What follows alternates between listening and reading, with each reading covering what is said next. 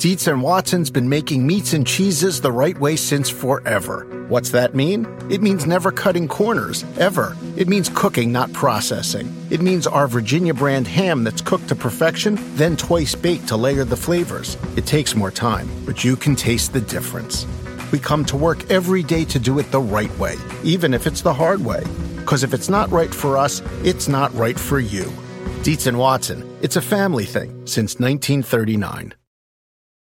The longest field goal ever attempted is 76 yards. The longest field goal ever missed? Also 76 yards. Why bring this up? Because knowing your limits matters, both when you're kicking a field goal and when you gamble. Betting more than you're comfortable with is like trying a 70 yard field goal, it probably won't go well. So set a limit when you gamble and stick to it. Want more helpful tips like this? Go to keepitfunohio.com for games, quizzes, and lots of ways to keep your gambling from getting out of hand.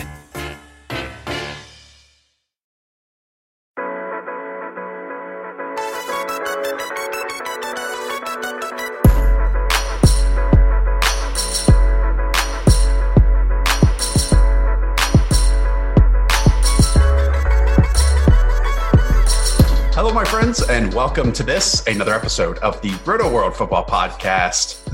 yeah, I know Ian is already laughing because this setup that we have had to do in the first 15 minutes of prelude heading into this podcast, I have an open umbrella on my desk because of this dang skylight that at this time of 1.30 Eastern recording on Tuesday is shining directly on where I sit.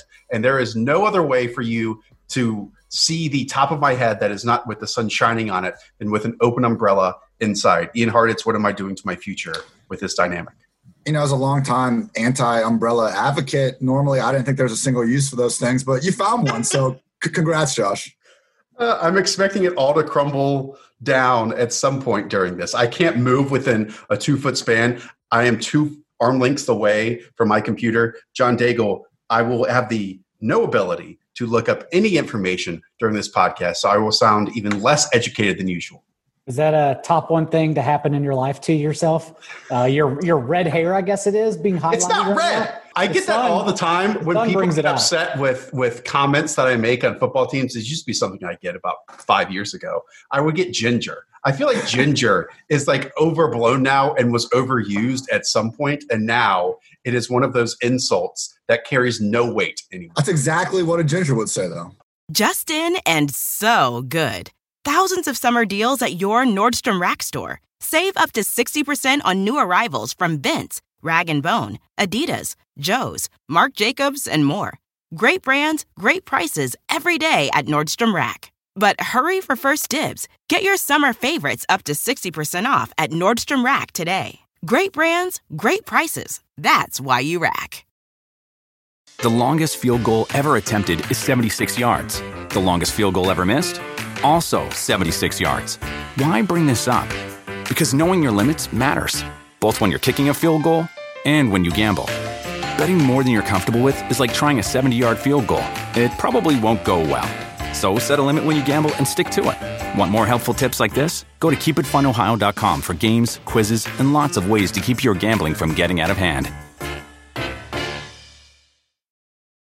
Do you want a beautiful lawn? Enter TruGreen, the easiest way to get a great lawn. Just water and mow, and they'll do the rest. Weed control, fertilization, aeration, and more. TruGreen is the official lawn care treatment provider of the PGA Tour, and they have a verified best price, which guarantees you the lowest price with no compromise on quality. You do you. Let TruGreen do your lawn care. Visit truegreen.com, T R U G R E E N.com to get the best lawn at the best price with the best people. Guaranteed. What a transition into our opening topic. As if you planned it. as if you planned it, John Daigle. Maybe you should host this podcast. Andy Dalton has signed a one year, $7 million contract with really just $3 million guaranteed with the Dallas Cowboys. Ian Hartitz, is this just another lesson of where teams that have some extra cap space afforded to them want to improve their backup quarterback slot just in case something happens to the starting quarterback? Or is there something more to this story? No, I think it's a strictly backup quarterback move. I mean, come on, like he's not going to compete with Dak Prescott for the starting job. I think we can all realize that. And you can tell from the way they laid out the contract, that's all they're going to do. He's only getting $3 million. Now, if Dak gets injured, if Dalton has to come on and play a massive role, he's going to get paid a lot more money. It's very similar to what the Eagles did with Nick Foles after the 2017 Super Bowl winning year. Obviously, Dalton hasn't won a Super Bowl, hasn't come close to winning a Super Bowl, but I think we can all agree, you know, it's a massive upgrade for them in the backup quarterback spot. You know, looking at deals like this, even the Jalen Hurts Eagle pick, which I was, you know, originally kind of harsh on, I think the more we think about it, it is when you're a contending team, you should put some uh, value towards that backup quarterback spot because we all know what happens. When look at Pittsburgh when they just lost one player, your whole season can go down the tank. So uh, I'm cool with it, but yeah, they're definitely not, you know, it, this, this is not competition for Dak Prescott. I disagree with everyone, our own colleagues included, that believe this is simply this is something more than just insurance for this team. Hmm. Imagine getting cut in a post-draft market with no team facilities open. And now imagine you're told you can live at home with your wife, with your kids, with the amazing Tres Leches cake at Los Cucos in Katy, Texas, next to the nearest organization and just work as a backup that way. And that's all this is, honestly. Uh, this signing doesn't happen, in my opinion, if there is no pandemic. But it did, and thus it's a win win. Dalton gets all those things before trying his luck again as a 33 year old on the open market next year. And the Cowboys upgrade for only 900,000 more, right? Because Cooper Kupp exclusive rights tender for 2.1 million. Rush. Andy Dalton, Cooper Rush, sorry, arguably the best backup in the league, 3 million. So for 900K more, everyone wins. And I'm not going to say that the Cowboys roster was close to perfect. I think it still has some holes that need to be filled on it. But at this point in the calendar, like what was one area this team could have upgraded? And it's that backup quarterback spot. And you mentioned the name Cooper Rush. You go from that to a player with a ton of starting experience under his belt. But Ian Hartitz, I know that this has been speculated. So let me ask you this question. This isn't to force Dak Prescott to not hold out when we do have all season activities or training camp at some point?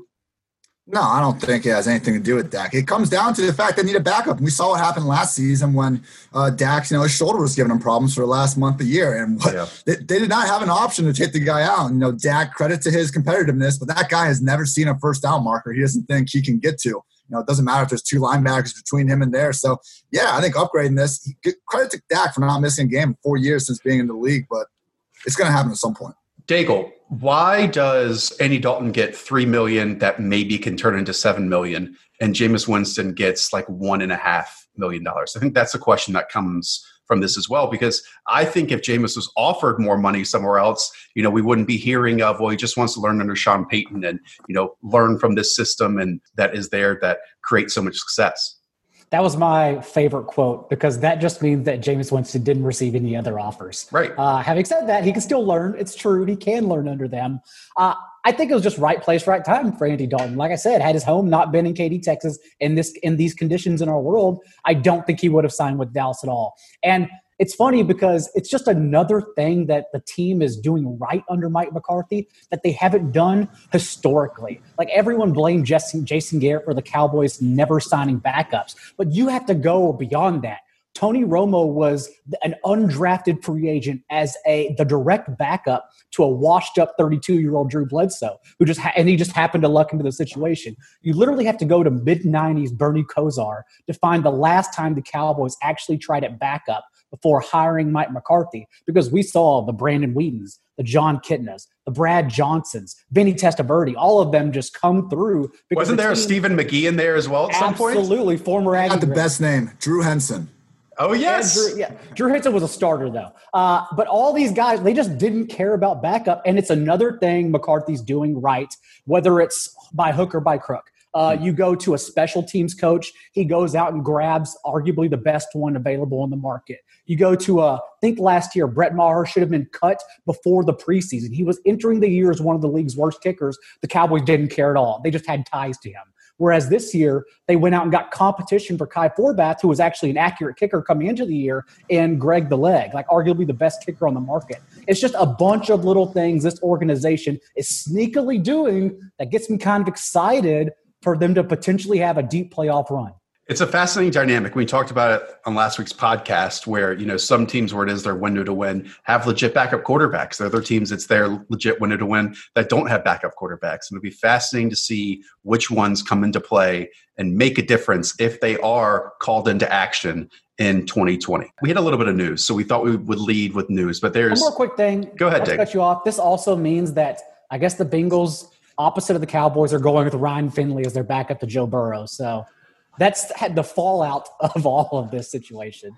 Yeah, and again, there is no sit and wait around the NFL league anymore in terms of you know top 10 selections at quarterback top 15 selections at quarterback anymore so there's no reason why joe burrow is not starting week one even with this condensed off season all right speaking of rookies and players that might be coming into new situations the meat of this episode is going to be which players across the nfl are now feeling the most pressure. We know that rosters are basically in place with the offseason ahead of us, new players added, some teams sticking with what they already had and, and have built up. Either way, there's a, a substantial amount of pressure on certain players, either looking in the rearview mirror because you know their replacement was just brought in, or the talent is added around them and now they need to step up, or the previous draft capital was spent on those players. So, as always on this episode, this is a draft. We do not know each other's picks. And this week, we start off with Ian Hartitz. Ian, who has the most pressure facing them entering the 2020 season? all four of the Bengals incumbent wide receivers. That's AJ Green, longtime stud who we haven't seen play a healthy game since 2018. Tyler Boyd, back to back 1,000 yard seasons, but you know, still kind of questions if he can be a true number one wide receiver. John Ross showed that top 10 speed and upside in the first two weeks of last year before he couldn't stay healthy like usual.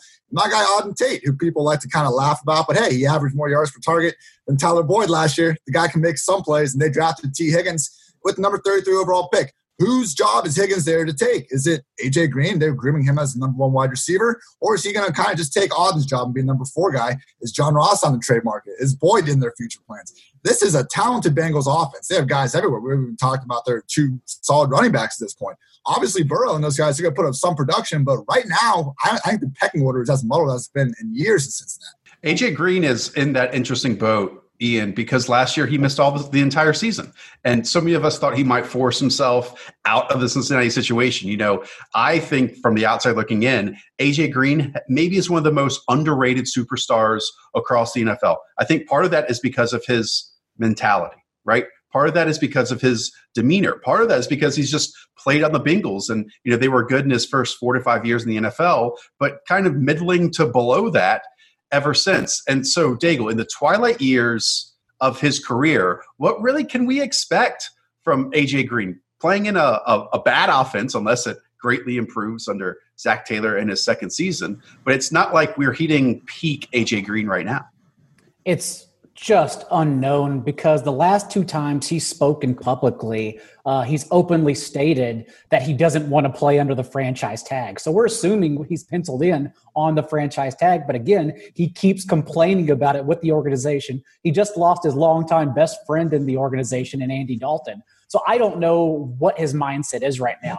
I know I've seen early beat speculation that Tee Higgins is penciled in as the team's number three receiver, and rightfully so. But again, John Ross, they just declined his fifth year option and they tried shopping him last offseason. So who knows? Maybe they just shop him again ahead of his contract year.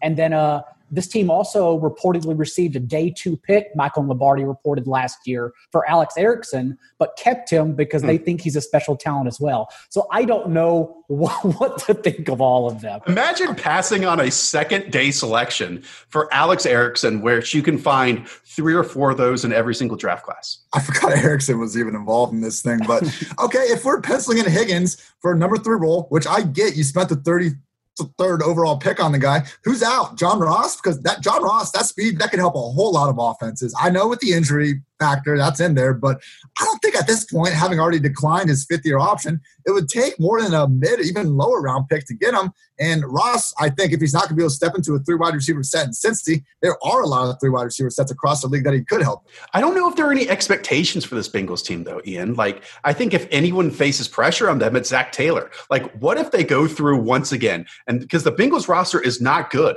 offensively and defensively. I know they have some good skill position players when you throw in Joe Mixon as well, but there's a case where the Bengals finished the 2020 season with a top five overall pick again, maybe top three overall pick again. What's the fate of Zac Taylor? in that scenario. That's what interests me about the Bengals because I still, after 16 games of a head coach, still don't know who Zac Taylor is as a coach. And we don't know the identity of the team because of that. We we genuinely just have no clue who Zac Taylor is outside of. I kind of like how he handles media. Honestly, I like how he uh, secretly builds up his own team, even though he knows like they don't like him or their AJ Green situation last year. He's just not going to play all year, but he keeps saying he's week to week. I kind of like coaches that do that. I will say that. Let's move on. John Daigle, you're up next with your first pick of this draft. So the Colts released a behind the scenes draft series on YouTube called With the Next Pick that I've been watching because I'm having a lot of sex. So uh, there were three things that stood out, right? Chris Ballard went to Wisconsin. Um, and by the way, this is about Marlon Mack. I guess I should have led off with that. Uh, that is my veteran in question because Chris Ballard went to Wisconsin. So, of course, I should have personally pieced together that they drafted Jonathan Taylor. Of course, they did.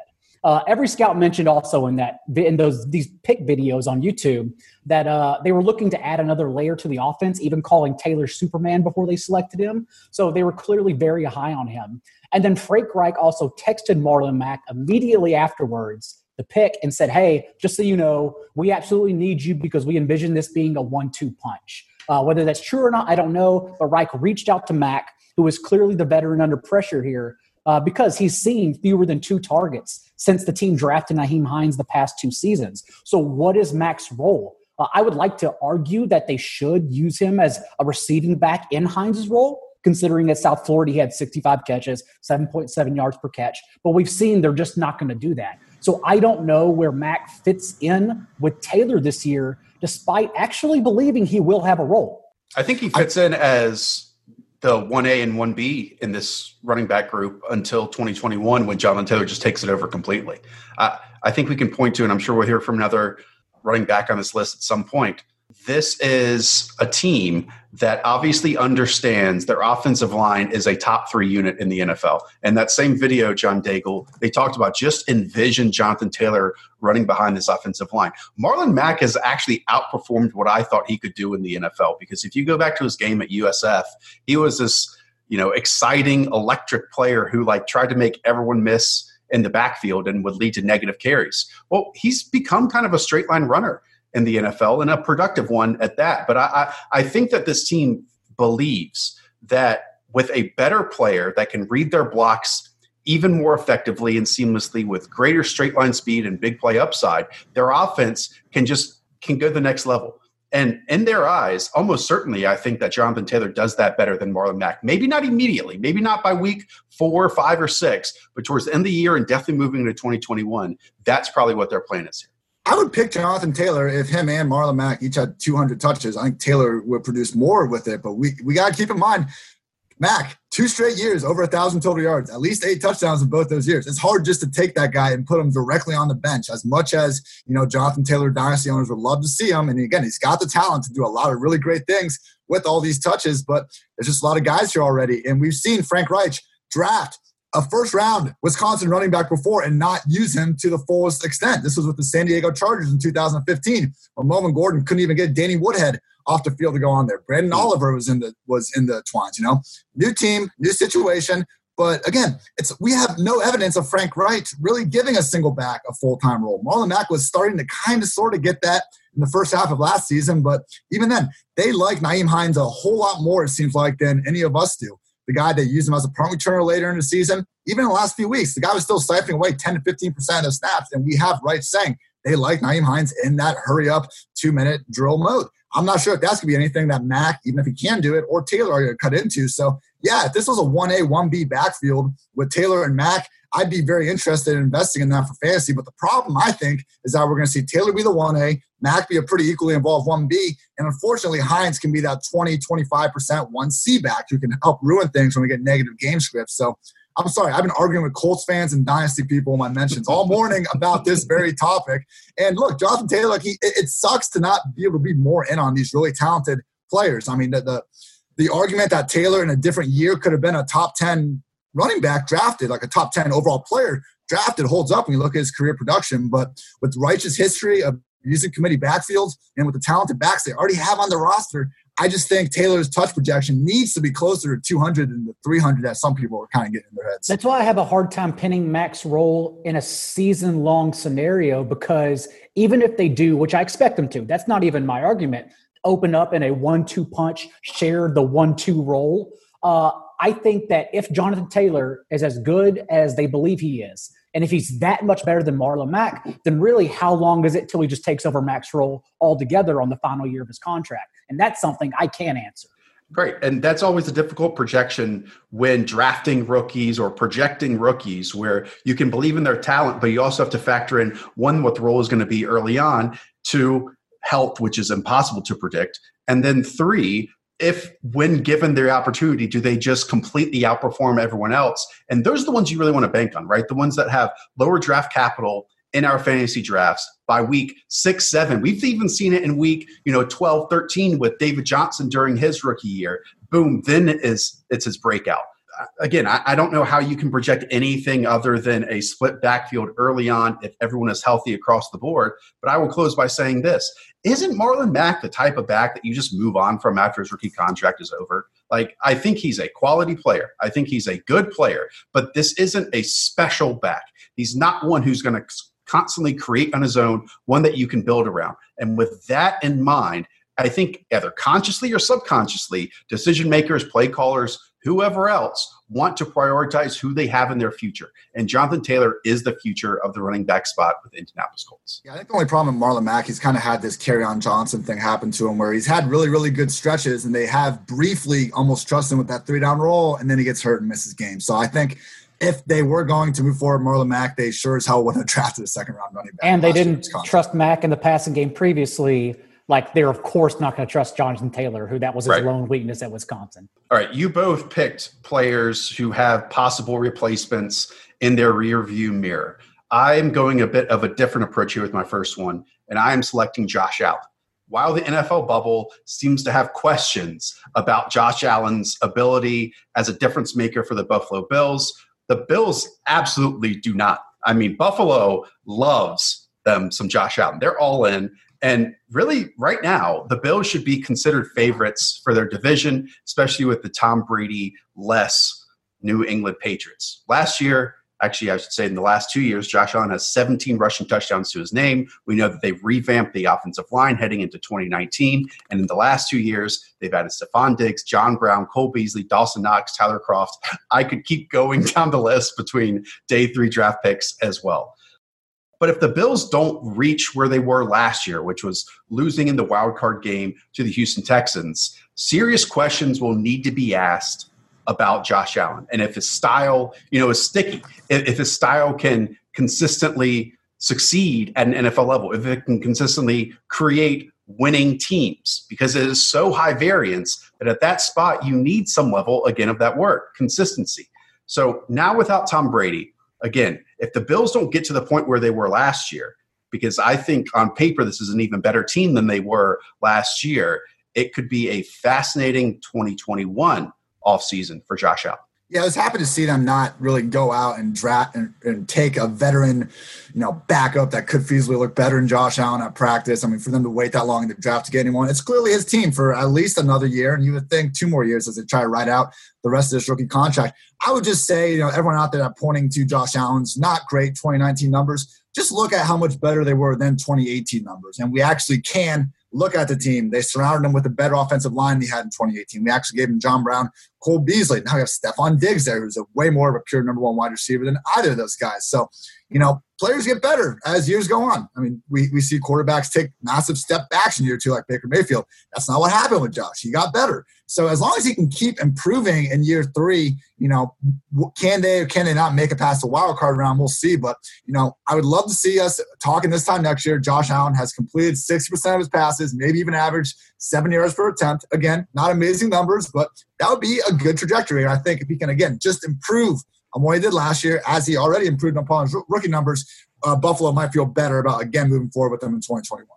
Unlike a lot of players in his position in the past, though, I think the organization is doing their part to to cater to his strengths, or at least to make it as easy and simplistic as possible for him to succeed while they still continue to evaluate him on his rookie deal. Like he's only completed 36 of 131 passes, 20 plus yards downfield his entire career. But the fact is, he has the arm strength to get it done, to at least find those receivers when they run themselves open. So who do they get? They get two outside speedsters in Stefon Diggs and, Jab- and uh, John Brown to build around him. You also have reliable hands in Cole Beasley, one of the best third down possession receivers in the entire league, working underneath, not to mention a young tight end, Dawson Knox, and the two running backs playing their role in a goal line thumper in Zach Moss and Devin Singletary. So they are doing their part, the front office, Beane, uh, McDermott, all of them. And it's really, it's kind of an, it is an open-ended question, like you said, but also they're letting it play out because they see what we see.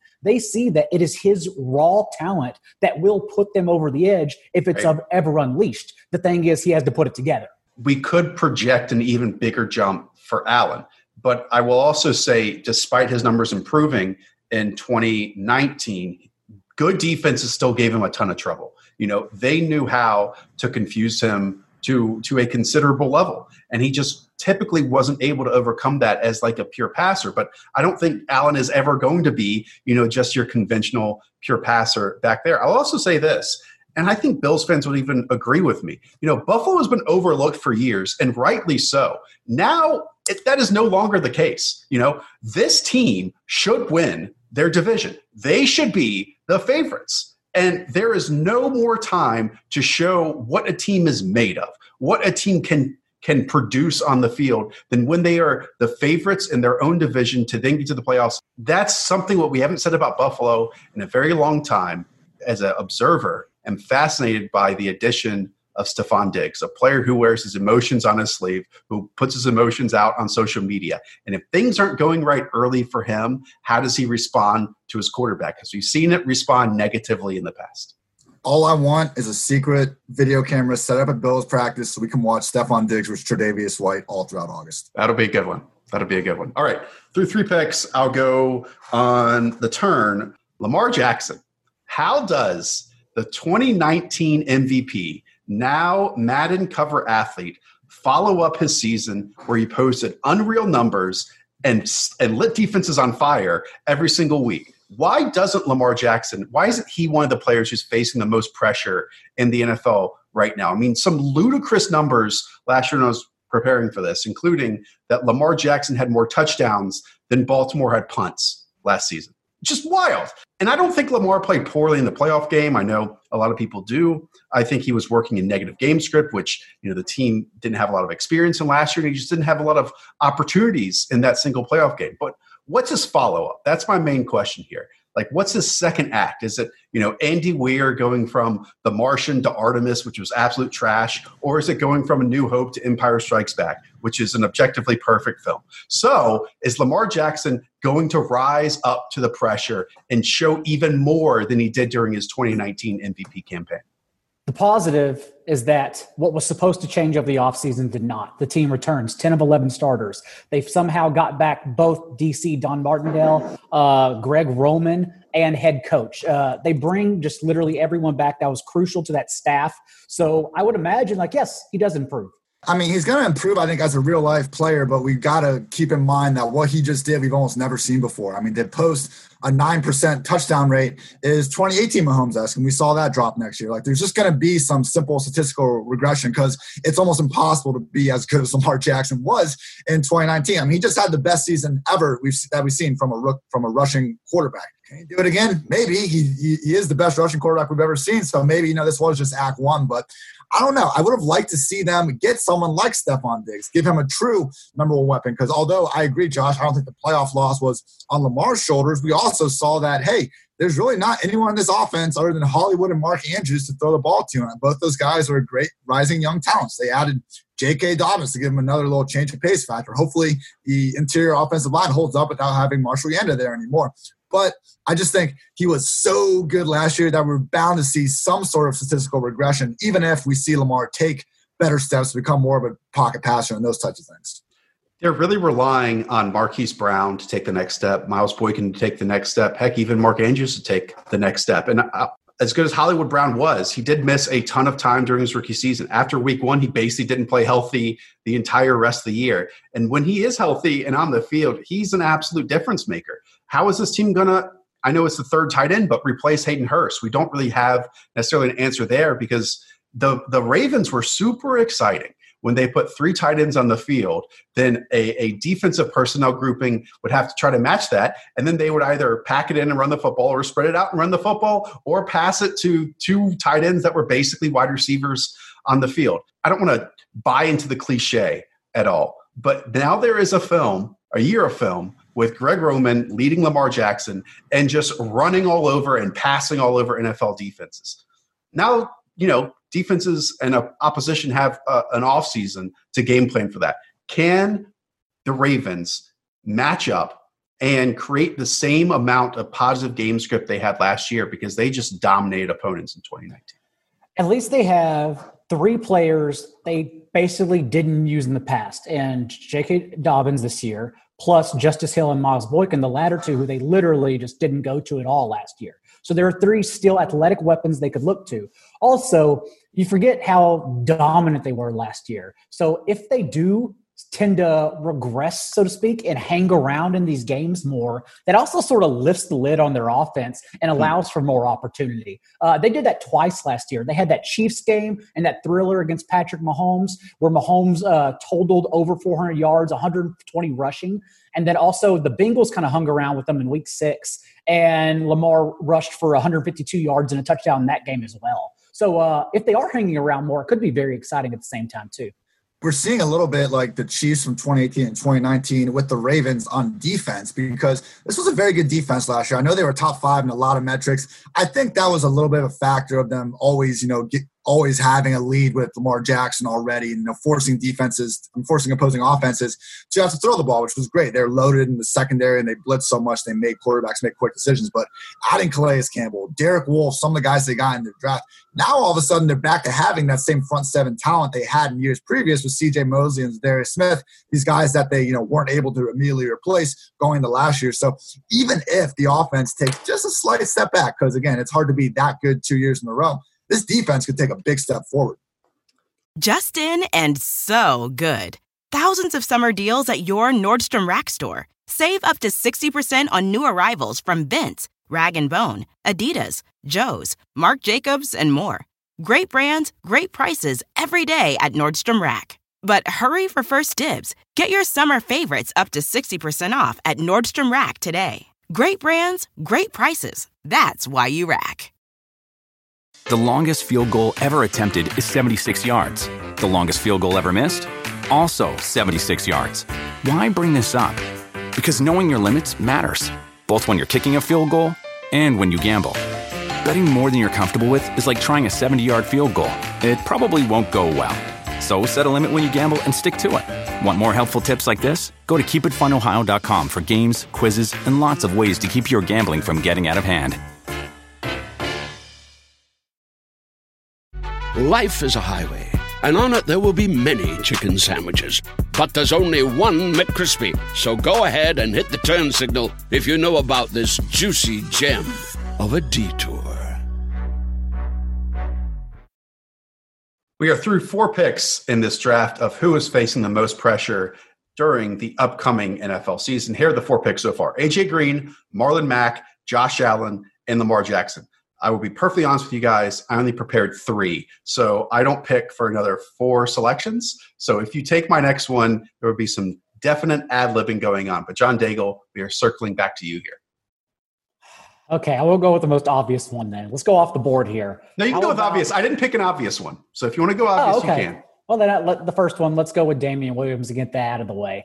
Uh, excuse me for one moment while I try out voiceovers and read to you what Chiefs GM Veach, Brett Veach said. Uh, I certainly think it's going to be a shared load. Damien has been in this offense for a long time and certainly has shown what he can do on that playoff run.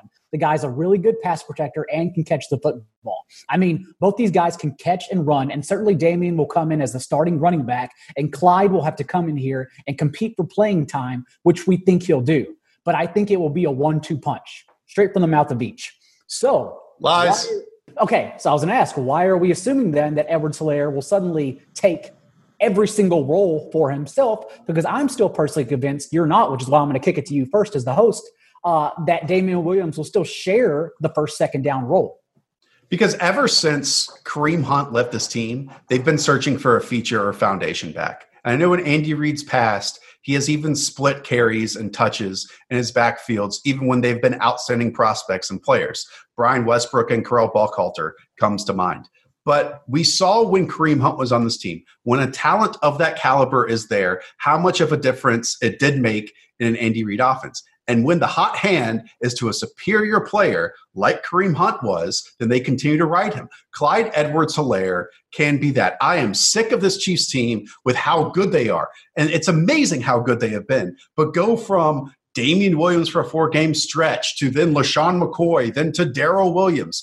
Find that one player that can feature and be the foundation in that backfield and, and be the complementary piece, the supplementary piece, whatever you want to call it, the cherry on top of the cake. And no doubt in my mind, Clyde Edwards Helaire can be that much more than Damien Williams can. Look, it's probably going to be at least a small committee to start. And maybe Clyde just breaks straight out of that. But that's how literally every single rookie drafted in the top three rounds, like projecting them to enter committees. We have maybe five or six true workhorse three down backs, no committee backs in the entire league. This is just NFL in 2020. This is how the way things work. So if we have a two back committee with Damien Williams and Clyde Edwards both guys that can get those fantasy friendly targets in an offense that historically, you know, Andy Reid has fed receiving running backs that can catch the ball, plenty of targets, and one of the best offenses in the league. So, I mean, just looking at these kind of rookie running backs as a whole, okay, Ke'Shawn Vaughn, we know he has the easiest potential path over Ronald Jones, but even I, that's still a little bit muddled. J.K. Dobbins and Clyde Edwards Helaire, to me, are shaping up as the two rookie backs you want in 2020. Just because look at those offenses. Again, everyone is in committees, but if we have two back committees and a very, very good offense, we can work with that. At a minimum, that's what we're looking at for Clyde Edwards Helaire in 2020. I think both of you made your points. Ian, I know that you've been going back and reviewing all these rookies who were just selected. What did you think of Clyde Edwards Helaire when watching him? Because he, I mean, he's dynamic. He's fun. He's exciting. He's someone who is, is multifaceted, right? Like he obviously can create on his own as a runner, but then it's really special when matching up against linebackers on angle routes or put him in the slot or out wide. Like just the versatility that he offers to a very versatile offense already, to me, is what sets him apart. And I, I bet he sees over a hundred more touches than Damien Williams just during his rookie season.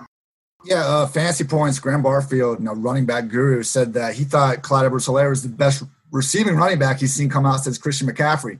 Obviously, really big shoes to fill, but you know, you've watched him start running these angle routes and stuff, and you go, okay, it makes sense why this guy was the first SEC running back with over 50 catches in the season in the last two decades. So, no, he, he looks like he's the part. And I think there's kind of a false narrative going around that Mahomes doesn't like to, or he won't check down to his running backs. Look, under Andy Reid, Brian Westbrook, Jamaal Charles, and LeSean McCoy all averaged over 75 targets per year when they were there. And Mahomes last year, you know, Next Gen Stats has a nice little stat called aggressiveness, which is his percentage of tight window throws. Mahomes was the fourth least aggressive quarterback last year. Doesn't mean he's not afraid of taking chances, but that just speaks to all the easy completions this Chiefs offense gets going for him anyway. I mean, honestly, having a guy like Mahomes that can make any throw on the field, you team him up with Andy Reid who can create just, you know, bunches of yards out of nowhere, especially in these short running back games. Yeah, it's a dangerous combination. So again, the idea that Mahomes only throws downfield all the time, he's not going to check down. I don't, think that's quite based in reality. Clyde is going to eat. And whereas Damien Williams, six years into his career, has never handled more than 111 carries, has never seen more than 30 catches in a single year. Uh, look at to the elite of the elite when looking at Edward Helaire's production last year. And he had 29 touches, 180 yards, and four touchdowns against Alabama, and 21 164 against Clemson. Since the draft has wrapped up, a lot of people are doing their dynasty leagues or rookie drafts right now. I'm going to put you guys in the spot is Clyde Edwards Helaire the easy 101 in this class? Not easy, but I think he is. I think it's easy. You can I read why as well. on rotoworld.com. There we go. There we go. Ian Hartitz, you're up right now, and you have two picks in a row. Keep that in mind. I wasn't even planning this, but it just came to me. I'm going Kenyan Drake in the Arizona Ooh. Cardinals situation because look, a lot of the things we just, you know, we're talking about having these veteran running backs, you know, are they going to get this big featured role? And I think we've kind of assumed that what we saw from Kenyan Drake in the last six, eight games of 2019 is what's going to immediately happen in 2020. David Johnson's gone, but you know Chase Edmonds isn't gone, and neither David Johnson nor Chase Edmonds were even healthy enough to get snaps last season during that Kenyan Drake stretch. I know he's you know kind of getting paid, but I think there's a difference between getting handed the transition tag and getting handed a true Austin Ekeler-esque you know multi-year contract uh, with a value over twenty million dollars. So you know, like Damien Williams, Kenyan Drake, we have a player that yes, we've seen work as a three-down back, a very effective three-down back four times, but we've never seen them do that over a 16-game schedule. So you know, Arizona, this is a fun offense. We expect big things out of Kyler, big things out of DeAndre Hopkins. Feasibly, Kenyan Drake with 16 games as the full-time RB could produce big numbers. Will he get that role, guys? Because you know, the more I think about it, the more I think that we're gonna look back at the numbers in week one and be like, huh, Drake and Chase Edmonds, that was a sneaky committee we probably should have seen coming. Chase Edmonds was completely looked apart when he was entering the lineup last year. And you know, if he didn't get hurt, I highly doubt the team, you know, goes after someone like Kenyan Drake, right? Like it's not like Kenyan Drake, and I think he's a great talent, but he doesn't have, as you mentioned, a lot of draft capital to his name, a big long-term contract to his name. So if Chase Edmonds goes out there, and look, this is a big projection, but it's just a question we're asking. If he goes out there and just performs better in his opportunities, I wouldn't be surprised at all if he is the starter moving forward. And remember his one chance, week seven last year. David Johnson gets the first touch and stands on the sideline as everyone in fantasy screams as Chase Edmond runs for 29 carries, 150 yards, and three touchdowns, and then got injured the following week. So, yes, like the, the opportunity, if it's there, he's proven he can explode. It's also a little bit of a slap of the face, John Daigle, when we know one of us has to answer the question that Ian Hartitz just posed or be the next comment. And as soon as he finishes talking, John Daigle just mutes his microphone. He's just like, no. After a two second pause, it's just like, I'm not going to be the one to pick up on that. Well, it's all you, Josh. And the, then uh, instantly in your head, you have to come up with something to say, even when you had nothing to say. So, the, Daigle, that was a power move, sir. And you know, like I open, I am not even in reaching distance to my mouth. So I could not do that to you. How dare you leave me out on the edge like that? How dare you, defense, sir? In my defense, the company alarms are going to go off, but the autoplay feature jumped up when I was researching something super quick. So I would just like to say uh, it was not my fault. I just didn't want the audio trailing into the podcast. You left me out to dry, to dry, John Daigle. I just want you to know that that I will remember that moving forward. Life is what you make it, man. Ian Hartitz, you have another pick. Go ahead. Let's talk about you know millennial Twitter favorite Derek Carr and what. No, no, Ian, no. This is the only other one that I had prepared. no. Too late, Josh. We're going to talk about this entire Raiders offense because look, Derek Carr was better than he has ever been in 2019. That includes his fraudulent 2016 MVP campaign that people talked themselves into when they won a bunch of tight games. And Carr put up some decent counting numbers, but completion rate, yards per attempt, QBR, whatever number you want to pull out, 2019 was Derek Carr's best year at the Raiders. They were a very efficient offense, the legit top 12 unit in yards per play. They just couldn't get down the field and put the points up. What they do? We added Henry Ruggs. We added Bryan Edwards. We added Lynn Bowden. We got legit weapons there now. An offense that wasn't exactly, you know, depleted of talent before. We all like Darren Waller. We saw what he did with a full-time tight end one role. Tyrell Williams is the only receiver in the league to average double-digit yards per target in each of the last three seasons. Hunter Renfrow was 11th in yards per route run. Personally, I think Ruggs, number 12 overall pick, you're sliding him right into three wide receiver sets. We're going to see what Bowden and Edwards do. But you know, we'll see what happens there. Either way, all this is telling us with you know Marcus Mariota now sitting there on the bench, Derek Carr, it's now or never. It's your only other one, so you might as well follow it up. These last five minutes of this podcast have been a nightmare. I just want you guys to know. All right. These are the notes I had written down. Derek Carr was 30th in deep ball percentage last year in terms of attempt, attempts. Like, I mean, near the bottom of the league. Now, he was quite good in terms of completion percentage when when trying that. But we just know that that's just not Derek Carr's game, right? 9.4% of his passes, 513 of those attempts traveled 20 plus yards down the field. Meanwhile, does that matter? Well, it does because I think in the NFL, you can't just be this quarterback who wants to check down when things go wrong around him right? You have to be able to, in those moments, lift up people around you, to drag your compadres outside of the hole that you are in, your comrades, and say, look, we are going to make this happen. And I don't know if we have ever, ever seen that from Derek Carr. To me, that always stands out. I mean, he was pressured on just 28% of his dropbacks last year. So even when he's not pressured, he is not willing to make a play. And that will always stand out to me as the factor why I can never fully invest in Derek Carr. And I don't know if whatever year we are in his career, if he can learn those new tricks, change his style to be a more of an attacking quarterback. Because I guarantee you, I guarantee you, Jon Gruden looks around the league, even in his own division, to Patrick Mahomes and says, I want what he has. Not even can find a Patrick Mahomes, but you can find a playmaker at quarterback. And I think secretly, Jon Gruden goes home and says to himself, I don't have one at my quarterback. I don't even know if it's secretly. Remember, Marcus Mariota was formerly Mike Mayock's number five overall player in that draft coming out, uh, the number one quarterback on the board coming out. And I think that was more giving him seven and a half million guaranteed, more than just a simple, hey, we need a backup to Derek Carr. Uh, Derek Carr, the dead cap the Raiders can take on next year suddenly drops to only 2.5 million, meaning they'll actually free nearly 20 million in cap space if they release him next offseason. Like to me, this is the final year of his deal.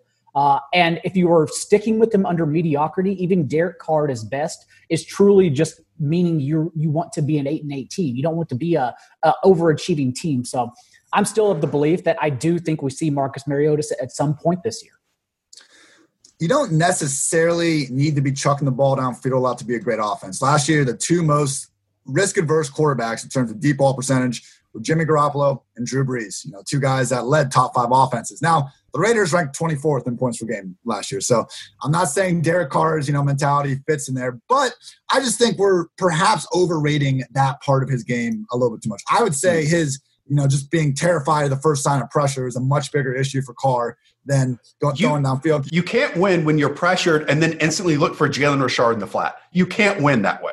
And you're already and you've been spending like more than anyone on your offensive line already. I mean, the opportunities for Carr to kind of be in a, you know, have a bunch of clean pocket pass attempts have already been there. I don't know if they're going to be better. Real quick though, like I don't think that just because he doesn't throw downfield means that we need to write off Henry Ruggs' chances as a rookie. I mean, the dude was just fine on slants and crosses and those types of things at Bama as it was. And you know, I'm seeing people out there just saying that Bryan Edwards could end up, you know, being better than Ruggs in year one because that's what their pre-draft analysis said. Like, look, they draft someone in the top 15 picks. If that's coaching malpractice, that guy isn't out there on the field. So, you know, I just think this is the time of the year where really, really be careful about prioritizing who you liked before April 24th with who we found out the team truly likes on April 24th. Right. We talked about it pre-draft with Hayden Winks. You know, Henry Ruggs was termed just this vertical deep ball threat. Well, Jerry Jeudy actually had double the amount of 15 plus yard catches than Henry Ruggs did last season. Henry Ruggs was best with the ball in his hands. That's what Jon Gruden is going to do is to get more and more and more speed on the field and to get Henry Ruggs the ball in any way possible. But Ian, this team has been built with the offensive line last year. There were stretches where the Oakland Raiders, at that point, now the Las Vegas Raiders, were a top five, top seven unit in terms of offensive line play across the league. The, the yards that they created for Josh Jacobs were fantastic. Meanwhile, you have Josh Jacobs, who they spent the first round pick on last year, at times looked like a top three, top five ball carrier in the NFL last season. They obviously need a ton of work defensively, but now adding pass catching weapons around him Darren Waller, Henry Ruggs, Bryan Edwards, Hunter Renfrow, Tyrell Williams, so on and so forth. Derek Carr cannot be the weak link anymore. I mean, he can't be the weak link this year, or else, like Daigle said, they are instantly going to move over to Marcus Mariota and try to have their Ryan Tannehill like spark. Historically where there's smoke there's fire. And i think there was enough smoke in the offseason about derek carr essentially not being the team starter moving forward as they move to las vegas that that is an option for them to change to mariota midseason. Having said that although i believe that we will truly see mariota this season the last time we saw mariota he was benched. So also i'll temper my expectations hmm. there and it's not like Marcus is this playmaker sure, either. Yeah. Like he doesn't have the playmaker mentality. But at times you think like another person's trash is your treasure. And we just saw it happen with Ryan Tannehill. And I guarantee you that's what Mayock and Gruden think that, that Marcus potentially can be. I have one real scary question before we move on. Jason Witten has caught at least 60 passes in every single season of his career except his rookie season when it was 35. Do we think Las Vegas Raiders tight end Jason Witten catches 30 passes in 2020? I'm just amazed he's not he's on another team. You guys as Cowboys supporters, how weird is it going to be to see him wear another helmet, be in another uniform. And again, it's not like we're peak Jason Witten here. It's not like he's going to a team at his best. He's going to a team probably at his worst. I just don't know what what is he doing there. What does he bring? Away, other What than to he take away snaps for Darren Waller. Like this Yeah. is a problem. It shouldn't be a problem. If any of us were the coach, it would not be a problem. But you don't just bring in a future Hall of Famer, one of the greatest tight ends ever, to sit on the bench. And like Foster Moreau, who I think was a fourth round rookie or fifth round rookie last year, in a blocking role capacity and being a receiver when you need him to, was perfectly Very fine. good. Like that is not the type of player that you need to improve on. He's got a And mystery knee injury or going on or something. Oh, does he? I'm not, I'm not sure what's going on with Moreau, but yeah. If That Jason Witten didn't eventually kill Darren Waller's career, he was going to kill Evan Engram's career. So you just kind of take the lesser of two evils. Well, that's the only way the Giants wouldn't have to try to cover him in the secondary. John Daigle, who's your last pick going to be? Jimmy Garoppolo because it came out during the draft that 49ers GM John Lynch actually admitted we knew it was the case all along, but he admitted that the team had internal dis- discussions about signing Tom Brady, um, but said the idea was squashed within a day or two. That last part doesn't matter at all. The fact is, they contemplated moving on from Jimmy Garoppolo after a Super Bowl, after his play on the team's final drive is what single handedly pretty much sunk that team with all the pressure on him. So I think Jimmy Garoppolo going into this year remains under pressure. Of course he does. And I mean, I feel like I repeat myself in every single freaking podcast that we do. No matter what he says, Kyle Shanahan is showing you what he thinks of his quarterback, just valuing more than anything yards after catch capabilities. George Kittle, number two among all tight ends last year, yards after the catch. Deebo Samuel, number two wide receiver in yards after the catch per reception. Tevin Coleman, number two running back. Brandon Aiyuk, number six wide receiver in college football last year. The ability to create separation for your wide receivers and get them the football immediately and design within the structure of an offense. I think Jimmy, again, I want to go back to it because this is a very positive thing that we keep saying. You can win a Super Bowl with Jimmy Garoppolo. Mm-hmm. Now, the caveat is almost everything around him has to go swimmingly. It has to go perfectly. It has to be fantastic in those moments where it matters most. In the moment where that didn't happen last year, when they were behind the scoreboard after their defense allowed the Chiefs to score 21 points in a single quarter, Jimmy Garoppolo didn't perform that second half, right? He just didn't. And that's where we stand. That's where we enter the 2020 season. you know, that deep ball to Manny Sanders, if it was a foot shorter, you know, we're having a different conversation. But yeah, everything needed to be perfect. And for most of last season, everything was as perfect as you could have hoped. I mean, they were fifth in yards per play last year, even though they were the fourth most uh, pass adverse team in the entire league. I mean, this was an offense that could run the ball as efficiently as the Baltimore Ravens, who needed the best running quarterback we've ever seen to get that type of production. All the 49ers needed was Kyle Shanahan his amazing playbook. So the fact that they were as good as they were last season and they couldn't get it done, it just makes you wonder what's in store for this year because it seems like regression could be on the table. You know, I know we've seen the Super Bowl hangover curse. We- We've seen teams overcome that over the years, but you consider, you know, NFC West, Cardinals are getting a lot better. Seahawks are going to be around again. The Rams, you know, I'd be surprised if McVay just kind of whimpers and they just become nothing. Tough division. If Garoppolo doesn't get back to playing like the guy that he was being paid to be, which hey, maybe now that this is his second year recovering from the knee injury, he can Right. be that guy. But again, we're going to need to see more from Jimmy than we saw last year in order for them to take that next step. forward. especially because he's pretty much replaceable, right? Uh, like we talk about on this podcast often, how Bell Belichick can win with whether it's Brian Hoyer, we've argued in the past, or what we're going to really see, Jarrett Stidham this year. I disagree with that, but we will find find a replaceable quarterback. Like Kyle Shanahan, also given the fact that Gar- Garoppolo didn't run last year and is not mobile, like he can certainly win with a replacement player in this offense. And again, I, I think Jimmy's solid, right? He's Yeah, he's he's probably good. And you know, if you Probably eliminate if, if you eliminate names here, I think at some point in their careers and even from a team structurally, you might have a similar thing to say about Jared Goff and his situation with the Rams versus Jimmy Garoppolo and his situation with the 49ers right now. But I will add on to this. We have seen mismanagement from Les Snead and Sean McVay, however you want to, you know, input that dynamic to their roster, right? The massive contracts to Brandin Cooks and Todd Gurley, not improving the offensive line, so on and so forth, right? Like their window is disintegrating before our eyes because I think some of that roster mismanagement. I don't think you can say the same thing for the 49ers. I think what John Lynch and Kyle Shanahan are doing with that roster of trading away DeForest Buckner at the perfect time, then hopefully drafting his replacement immediately, to Joe Staley retiring at the perfect time. You can get Trent Williams for a third and fifth round pick.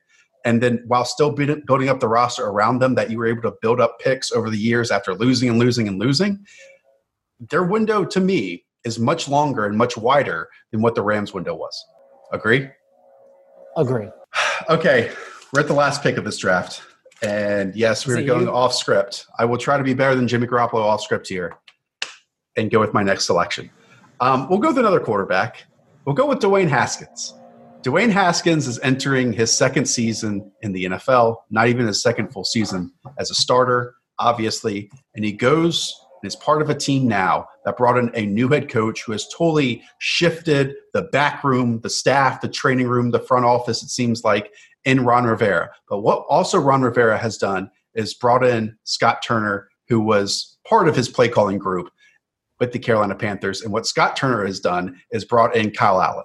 Look, Dwayne Haskins, his first two games were basically abysmal as a starter last year. And he, you know, consistently improved as it went on. I would say maybe the production was better than what he showed on the field in those moments of pressure and disruption around him.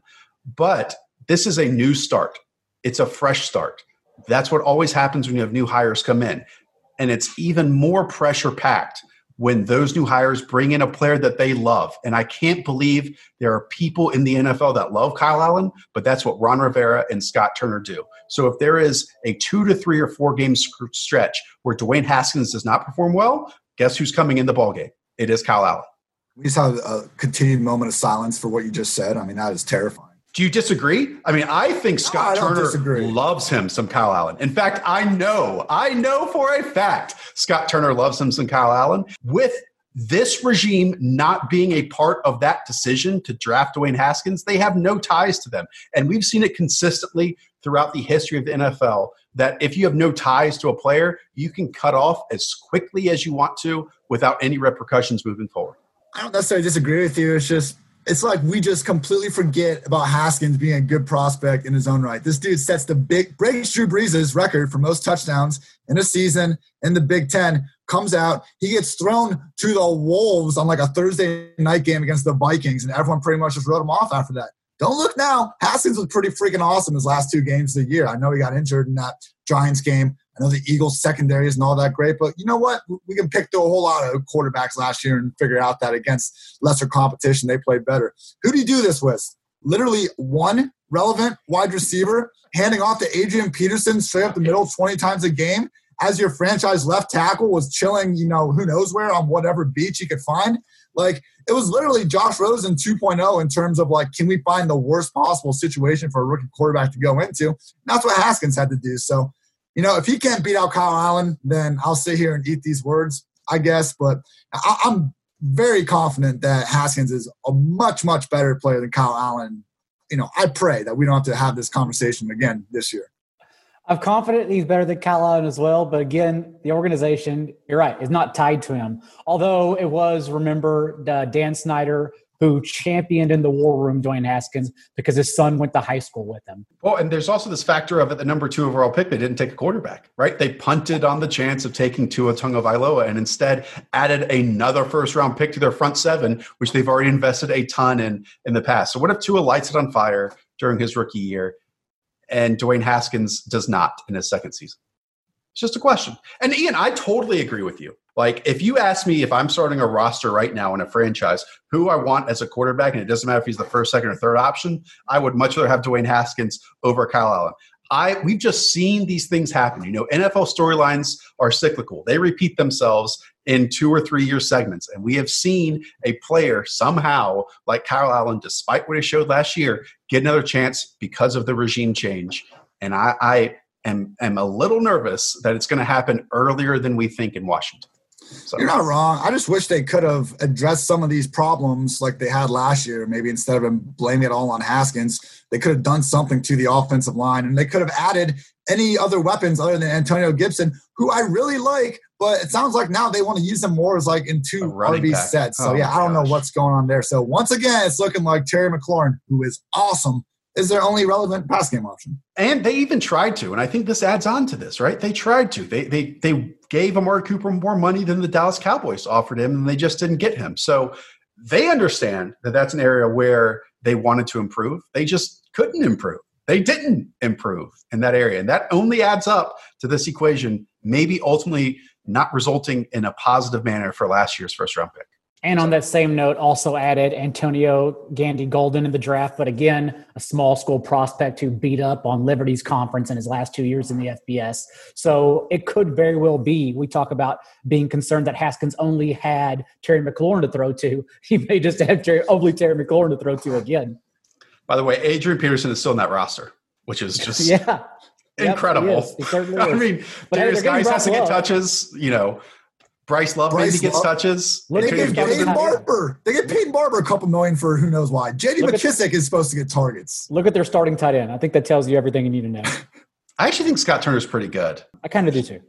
You know, Norv was somewhat overlooked for what he did to that offense. And I think it was exciting in moments and creative in moments. And then as soon as Scott took over during those final few games of the season, even with that team looking atrocious and obviously Will Grier as the quarterback, um, he did manufacture touches to players who weren't getting the football because the quarterback play was so bad. And I, I think whenever you can have an offensive coordinator who creatively and successfully creates opportunities for his his playmakers, then that's only a positive. All right, we've gone through nine. I will list them right now for everyone out there, and then I guess we go.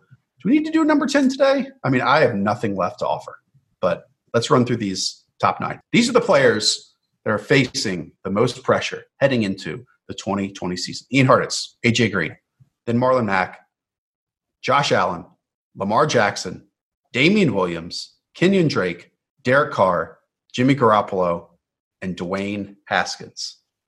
Gentlemen. Did we not put a defensive player on there? I nominate Xavier Rhodes for number 10.